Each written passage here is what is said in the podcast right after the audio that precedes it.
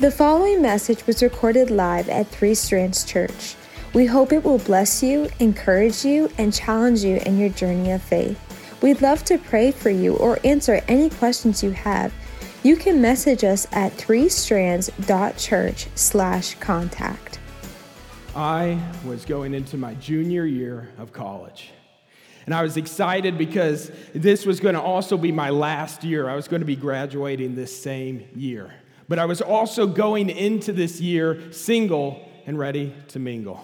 And I had dated a couple of girls in the past up until this point uh, in college, but honestly, I was just like asking God, I was like, I need to find that one girl that I can spend the rest of my life with.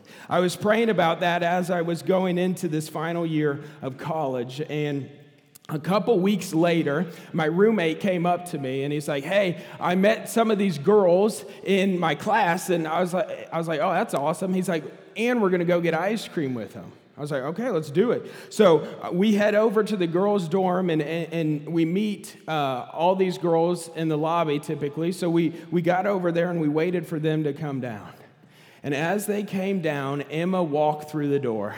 And I said, wow, she's hot. Holy cow. That girl's out of my league. But I was like, hopefully she's single. Hopefully she's single. But I had to play it cool. I was like, hey, I'm Brad, what's up? Uh, but, you know, I, I, had to play that off. And uh, we decided all the guys were going to ride with the guys and girls with the girls. So we, we all got in our cars and headed towards the ice cream place.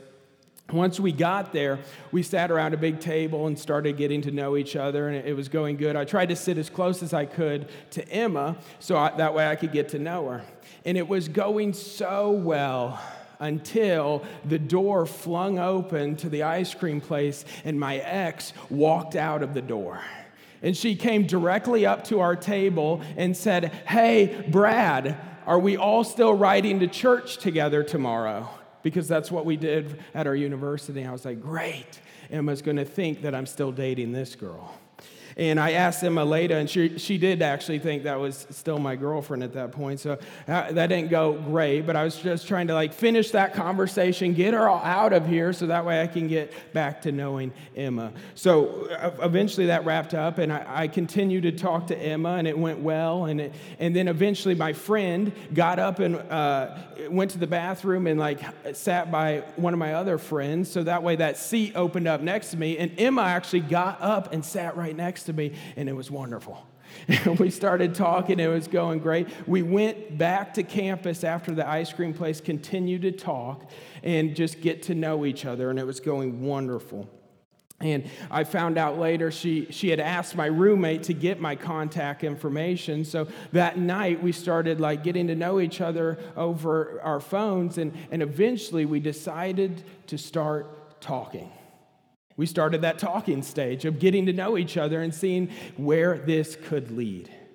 Today, I want to talk about modern dating and I want to look at how we can implement God's principles into modern dating. See, we have to understand that the Bible does not talk about dating in any way. It talks about singleness and it talks about marriage. And we have to understand that moving forward. So, dating is a newer concept that was created only a couple hundred years ago. And we are able as a church to come alongside this idea of dating and implement God's word into it because that is what culture is used to. And we need to, as a church, to do this. And uh, we just wrapped up this series with our students. It's called Outdated. It's by a, a pastor in Texas called J.P. Pokluda, and he was uh, he wrote this book just on modern dating and implementing God's uh, principles into it. It's an incredible book, and I'm going to pull as much as I can out of here today, so that way I can share it with you. But whatever I don't cover, I encourage you to strongly read this book after this sermon today. It's incredible. It has so much good information in it. But today, I want to cover as much as we can. And first, if you're married, or, or, I want you to like stay in tune with the sermon today. You may be like, oh, I'm already through this. Yes, but you may have kids who are growing up and who will date, or you may have friends around you. But there's also principles that you can implement into your marriage as well. So I encourage you to stay in tune. But today, who, what do we do when we're single? Who do we date? And finally, how do we maintain a relationship when we're in a relationship? But first, what do we do if we're single? See, culture views singleness as a bad thing. It, culture says, hey, if you're single, then you need to lay in your bed and wait for somebody to knock on your door and come swoop you away because you are no benefit to society if you are single. That's what culture says. And the church doesn't always do a great job of even helping this idea. Sometimes they, they even make singleness like a, a, minority or something that's looked down upon in the church. We don't do a good job of looking at singleness in the church. And culture especially doesn't. It tear, culture tears you down if you're single.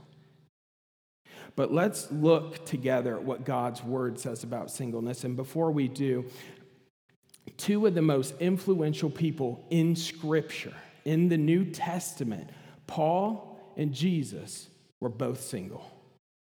So we have to realize that as we dive into the text, that two of the most influential people that we read about in Scripture are single. All right, turn with me to 1 Corinthians 7, verse 7. 1 Corinthians 7, verse 7. And this says, But I wish everyone were single, just as I am. Yet each person has a special gift from God of one kind or another. And this is Paul talking. He said, Listen, I wish everybody were single just as I am. He wishes that for everybody. And the reason for that is because he is able to maintain and strive towards Jesus with no distraction of a family. He has the, and, and, he even refers to it as a gift. He's saying, Hey, I have so much time to spend with the Lord. It's a gift. And now, some of, some of you sitting there may be single and you're saying, Trust me, it's not a gift. I don't want it. I don't want it. I hope it's not terminal. Like, I want to get rid of this gift. And so many of us, that like during Christmas and, and, and our birthday, we may have gotten a gift that's like brand new, and we open it and we realize, ah, I don't, I don't really want that. No, no, no, thank you. I'm, gonna, I'm going to act like I love it, then I'm going to give it to Goodwill. And like for me, I like to go to like Goodwill and look for those newer items that people just got rid of that saw no value in it. And I like to buy it and, and sell it to somebody who does think there's value in it. But we need to understand there is a value in the gift of singleness. Even, we all start out single, we all do. So, in this moment, as we grow up, we get to choose to use the gift or we get to choose to throw it away and listen to what culture says about singleness and give it away and lay in our bed and let culture win. So we have to decide am I going to choose to use the gift? Now, what is using the gift look like? That involves you as you grow up and you start out single, you build a firm foundation with Jesus. You build that, you grow together, you and Jesus, understanding who He is and understanding what His plan is for you. And that's why Paul's saying it's a gift because you have time and you have the ability to do it. And yet, so many of us choose to listen to culture instead and just give it away and waste that time. So, but, but some of us as we are single, we grow up, we may not desire to be in a relationship. There's some of us, and I know some people who don't actually even desire a relationship. And Paul talks about this as well. Turn with me to 1 Corinthians 7, verse 32. And that says, I, I want you to be free from the concerns of this life. An unmarried man can spend his time doing the Lord's work and thinking how to please him. And so Paul is saying, listen, if you desire singleness, if you desire to be single for the rest of your life, then you will be able to do God's work whenever you want. Because you don't have the responsibility of a spouse and you don't have the responsi- responsibility of children, you can get up and just go. You have nothing holding you down, and you can be in tune with what God wants you to do and you can do it. See, in verse 33, Paul is saying, listen, it's not bad that you're married. If you choose to be married, if you desire a relationship, that's okay. That's okay if you desire one. You just have different responsibilities, not worse responsibilities, different. The different responsibilities is raising your spouse up spiritually, raising your kids up spiritually. And that takes different skills and different mindsets and different amounts of time. So you have to understand if you desire to be in a relationship, it looks different than if you desire to be single for the rest of your life. It's okay to be single if you desire it. And if you don't desire it, God may have a plan for you to have that special somebody one day. But what do we do while that special somebody, if we desire a relationship, what do we do? In the meantime, we use the gift of singleness and we grow that relationship with Jesus so that, you may have heard this before, you become the person that you're looking for. So you need to prepare yourself. If you're saying, Oh, I just want that really, really cute guy who loves the Lord, like if you want that, but you barely open your Bible and you have no relationship with Jesus, then how can you expect something that you don't even match? So we have to be very conscious. We got to use that time of singleness to build the relationship with Jesus. And then if we choose to desire to be single for the rest of our life, we have to be excited and ready to go because God is going to lead you to the ends of the earth, spreading the gospel in every way possible. But if we desire a relationship, who do we date? We're going to look at three different ideas of who we date based on God's word. And culture says, get ready, whoever you want. That's what culture says. Whoever you want to date, date them. But here's what scripture says. Turn with me to Second Corinthians chapter 6 verse 14. And it says, Do not be yoked together with unbelievers. For what do righteousness and wickedness have in common? Or what fellowship can light have with darkness? And so, we, what we see here is Paul saying, Listen, if you choose to follow Jesus, then you should not date an unbeliever. You should not date somebody who does not believe in Jesus. It's pretty bold, but it's so true. And David's used this illustration before of a, a, believer standing on a chair and an unbeliever who's in the relationship standing on the ground and they're pulling at each other. Now, the person on the ground has the ability, has the leverage to pull that person off. And trust me, I've worked with so many different people who come to me and say, Hey, I'm going to fix this person so that way they know Jesus. I'm going to work on them because they're so attractive. So I just really want to get with them. So I'm going to share the gospel with them. And then I'm going to fix them, and then we can date, and then we can have a, a long, happy relationship. But what typically happens is five months down the road, that same believer comes to me spiritually drained because what happens is when an unbeliever gets into a relationship, they are focused on themselves. It is a selfish relationship. They may act like they are caring for you in that first couple months, but at the end of it, at the end of the day, what they truly care about is themselves and what makes them happy. And that's why you wonder when two unbelievers, two people get together and it typically does not work because they're both approaching the relationship in a selfish manner. And so, what you have to understand is, is Paul is saying, listen, if you follow Jesus, you need to f- find somebody who is also following Jesus. Because that unbeliever is going to drain that believer because they're pouring so much time and effort into sharing the gospel with them that they aren't even able to go out to anybody else. They're trying to fix this person just to make them happy. And we could even argue that's a selfish reason. So we have to date somebody who believes in Jesus. Second, culture and movies really they do, a, they do an idea of, hey, you need to find the most attractive person to date. If you find the most attractive person to date, or, or somebody even outside of your league, you need to go after them because that is a priority. And if you think about it, most like romantic movies that you watch, it's built on attractiveness. Like the, we only see two hours of their lives. And it's built on one person being attracted to the other, and then it goes through a couple hours of what they, how they get together, and eventually we think they just live happily ever after. And they stay attractive. According to the movie, they stay attractive forever as well.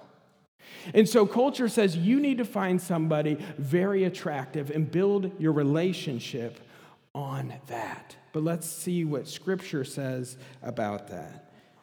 Turn with me to Proverbs, verse, uh, chapter 31, verse 30. It says, Charm is deceptive and beauty is fleeting, but a woman who fears the Lord is to be praised. And we can add men into that too. Charm is deceptive, beauty is fleeting. So that means for everybody in this room, every day that our beauty, our charm is flying out the door.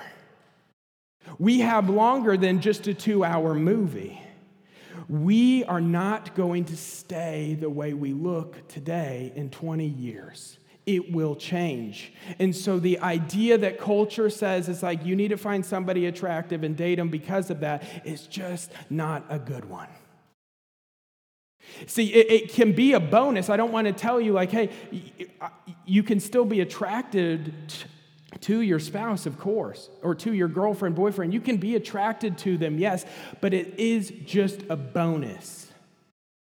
If the relationship is built on attractiveness, then it will fail because one day you will wake up and not even recognize the person next to you because their body has changed.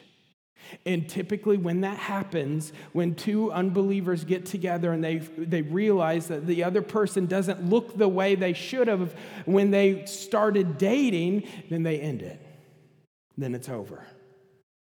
And that's why, if we choose to follow Jesus, we cannot afford to build our relationship on, tra- uh, on attractiveness. According to Scripture, it's not wise right? And instead instead of attractiveness what do we do? We focus on the inward. We focus on their heart what they truly care about. If they truly care about family friends you what they truly care about.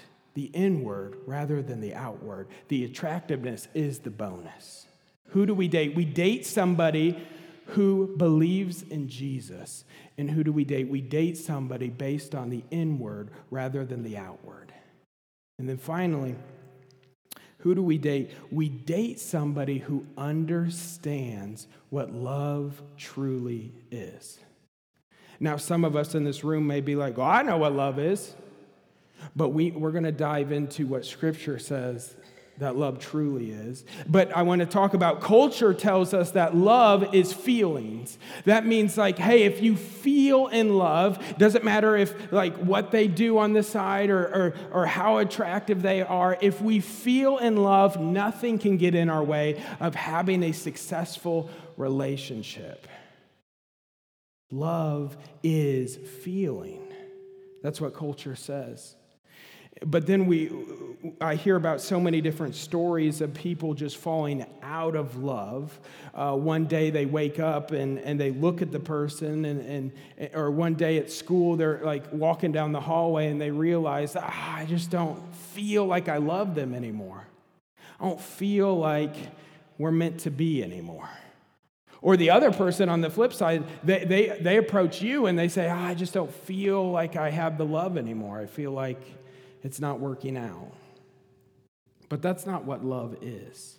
If we think love is a feeling, then culture has fooled us.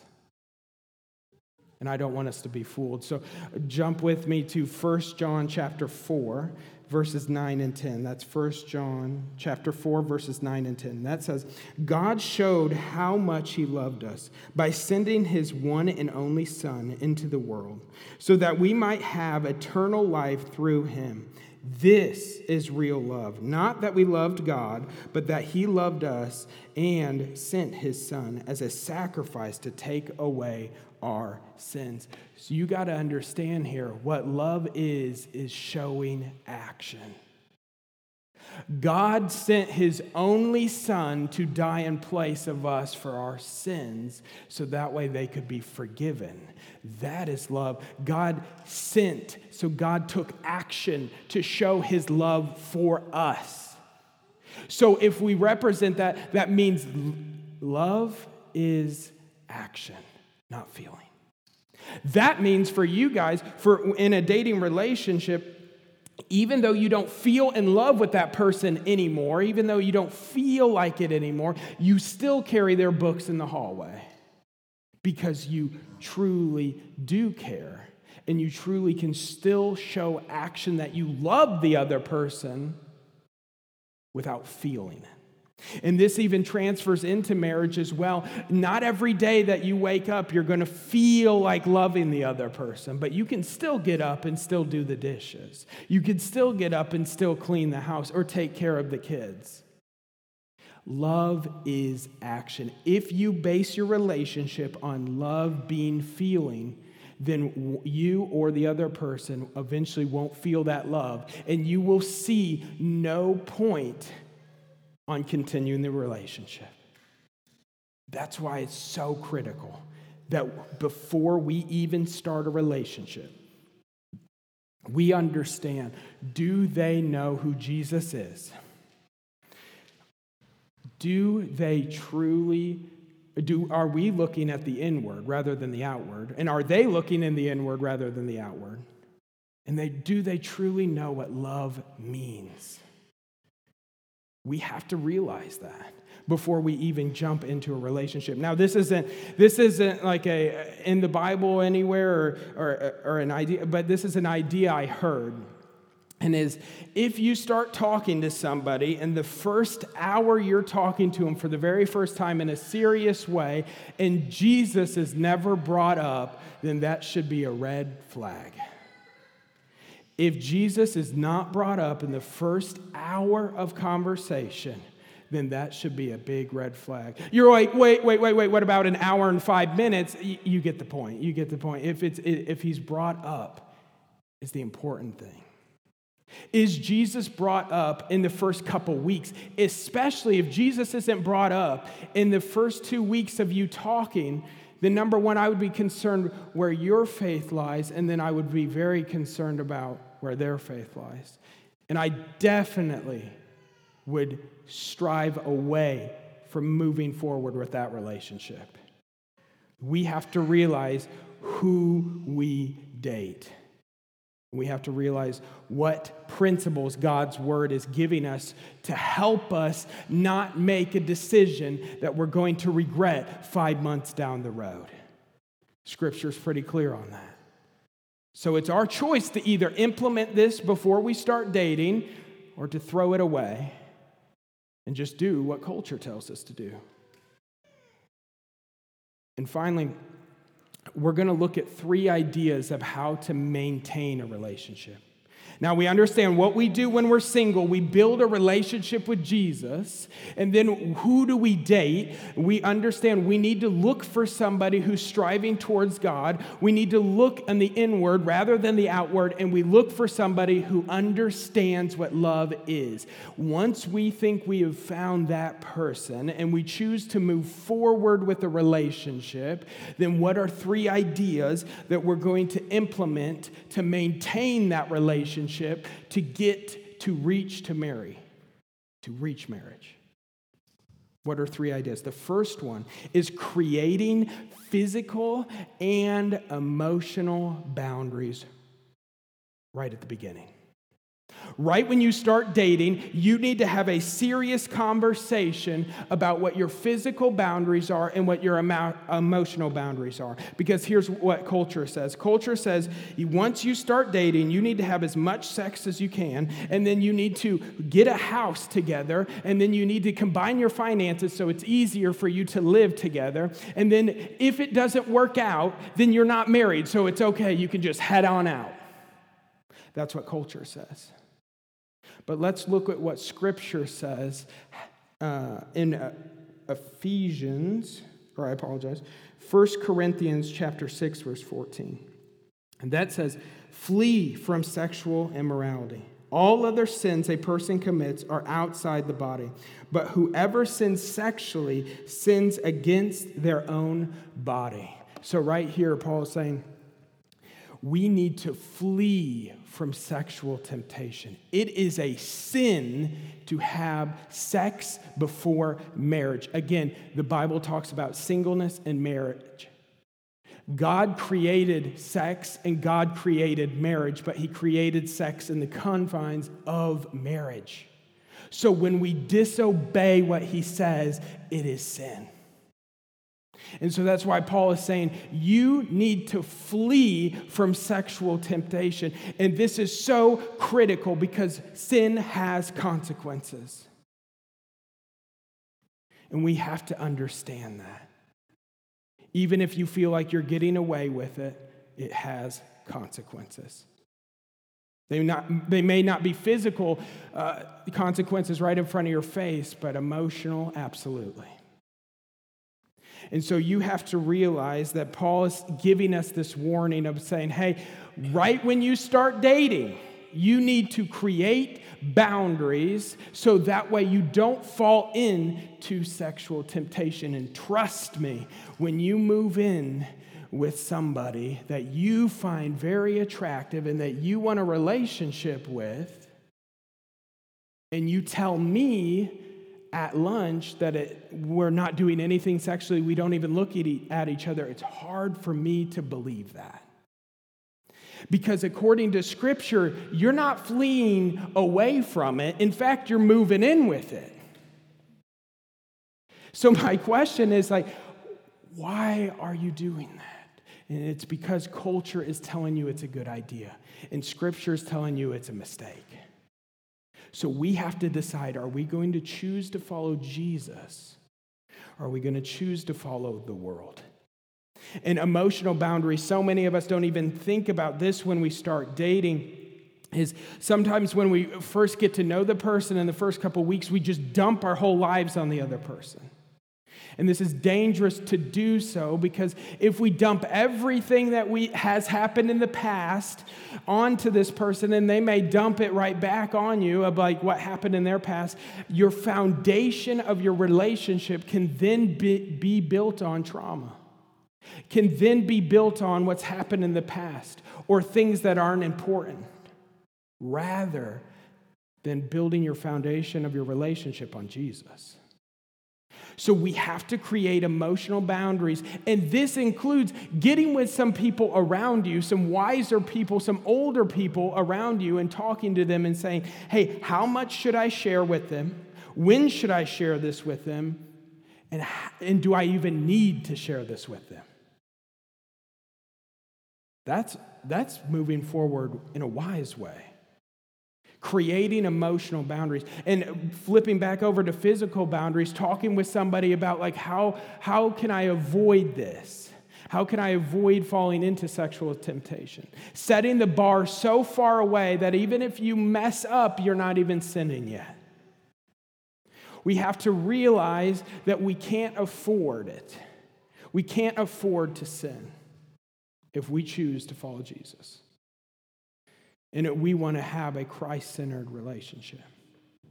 But second, how do we maintain a relationship to reach the point of marriage? And married people, I want you to really pay attention here because this is a principle that you can really implement into your marriage as well.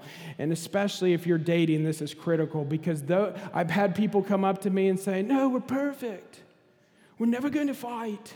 I love him so much, I would never argue with him.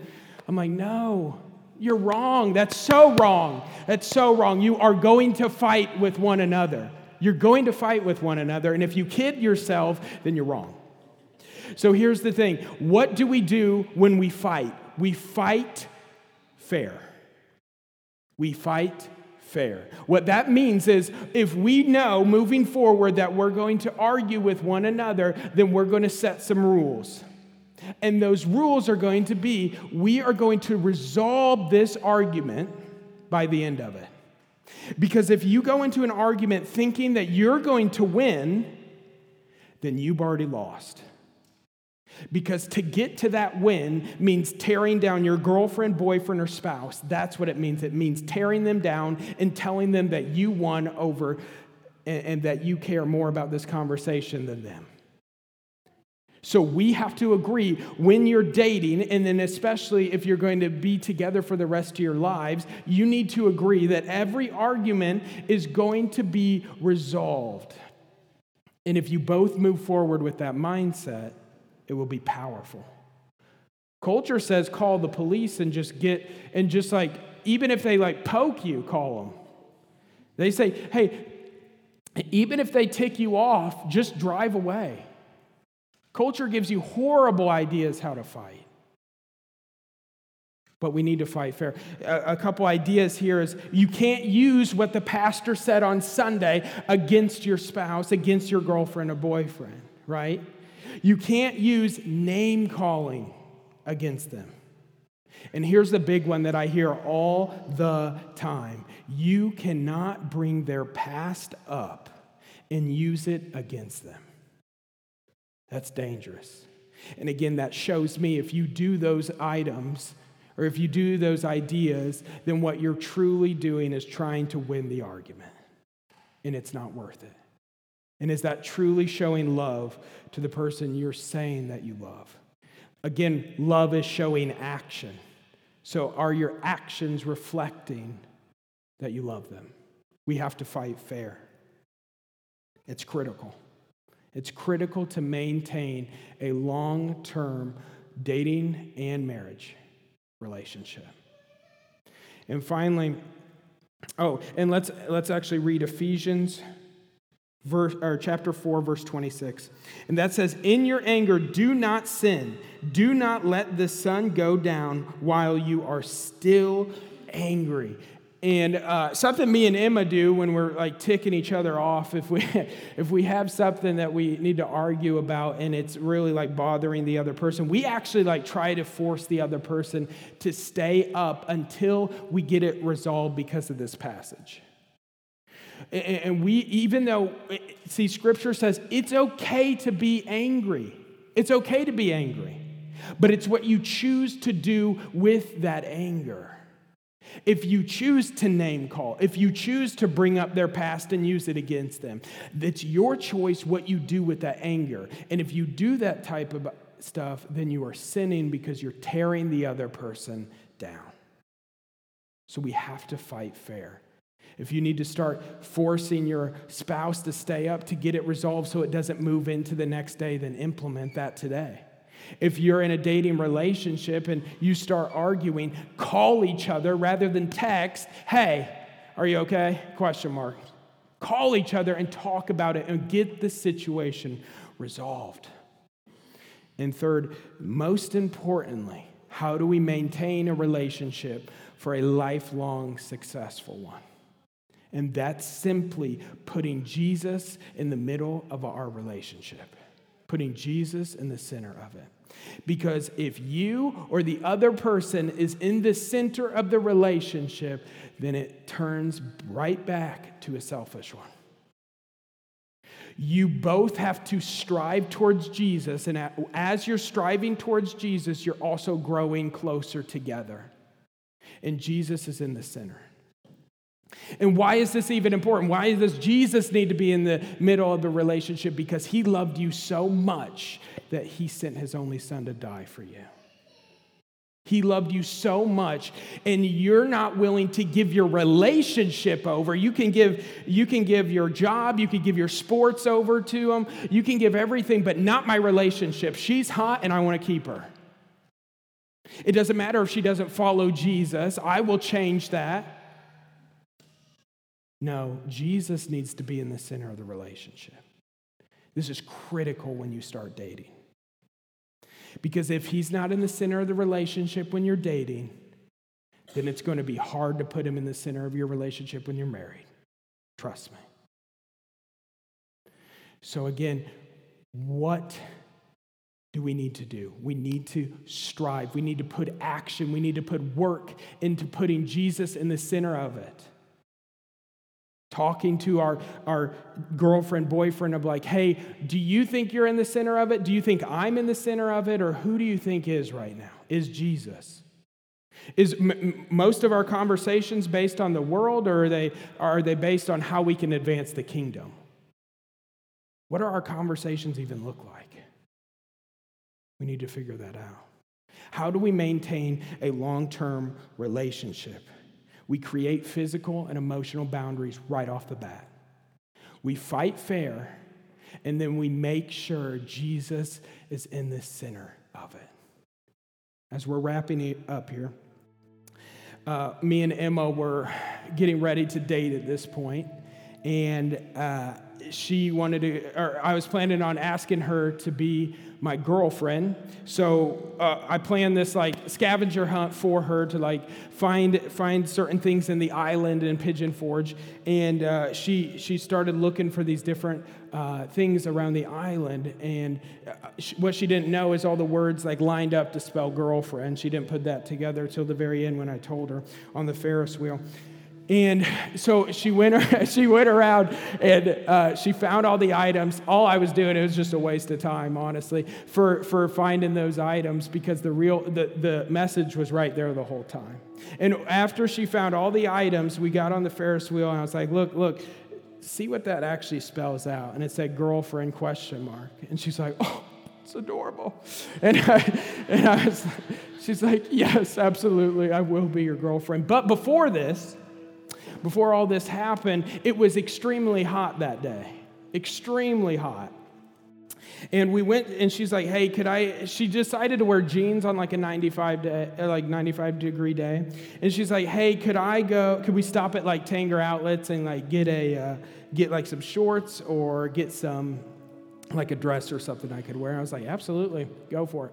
And uh, so we, we stop at Pigeon Forge uh, at the Tanger outlets, and she goes into Old Navy, and she goes back to like where everything's on sale, and she picks this dress out, and she said, "Hey, can I get this? It should only be fourteen dollars." I'm like, "Go for it. Let's do it. Let's do it." She gets up to the counter, and they scan it, and the cashier said, "Hey, that's going to be forty-five dollars plus tax." I was like, whoa, that's not close to 14. That's a lot higher. That's a lot higher. And I was like, you know what?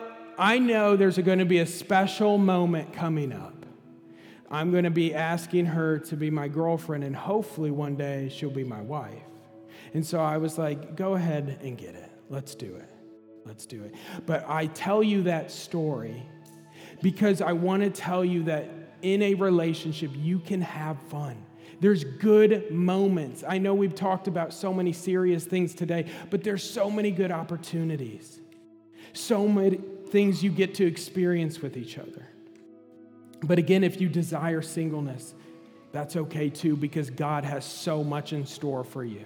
I want to empower you today if you're single and you desire to be single, that God has plans for you. He gives you, literally, scripture explains that you have the opportunity to go share the gospel today as fast as you can. Nothing's holding you back. And even if you're married with kids, you can still go out and share the gospel as well.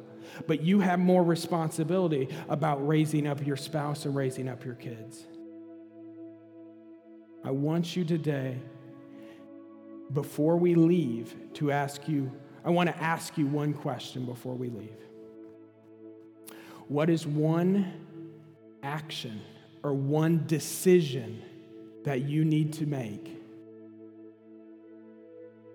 before this day's over?